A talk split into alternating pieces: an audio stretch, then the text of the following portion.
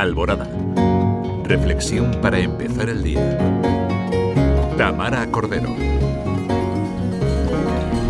Buenos días.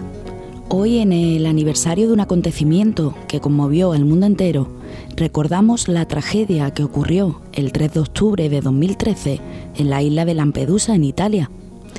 Más de trescientos sesenta hombres, mujeres y niños perdieron su vida en un naufragio mientras buscaban un refugio seguro y una vida mejor. Esa tragedia puso de relieve la crisis de inmigración que enfrenta Europa y, al mismo tiempo, nos recordó nuestra responsabilidad como seres humanos para abordarla de manera compasiva y solidaria.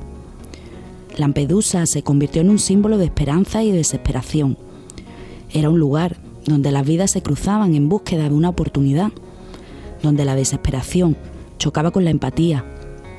El naufragio dejó una cicatriz imborrable en la isla, pero también despertó la conciencia de todo el mundo. Nos recordó que la inmigración es una realidad global compleja y a menudo desesperada.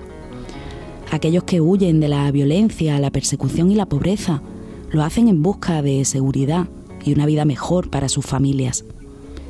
En los años que han transcurrido desde esa tragedia, el debate sobre la inmigración se ha vuelto más polarizado que nunca. Se ha hablado de muros y fronteras, de políticas de inmigración restrictiva y de medidas para disuadir a aquellos que buscan una vida mejor. Pero en medio de este debate, debemos recordar que detrás de cada número hay historias humanas, personas que huyen de la violencia, la pobreza y la persecución en busca de seguridad y oportunidades. La historia de la humanidad está marcada por la migración.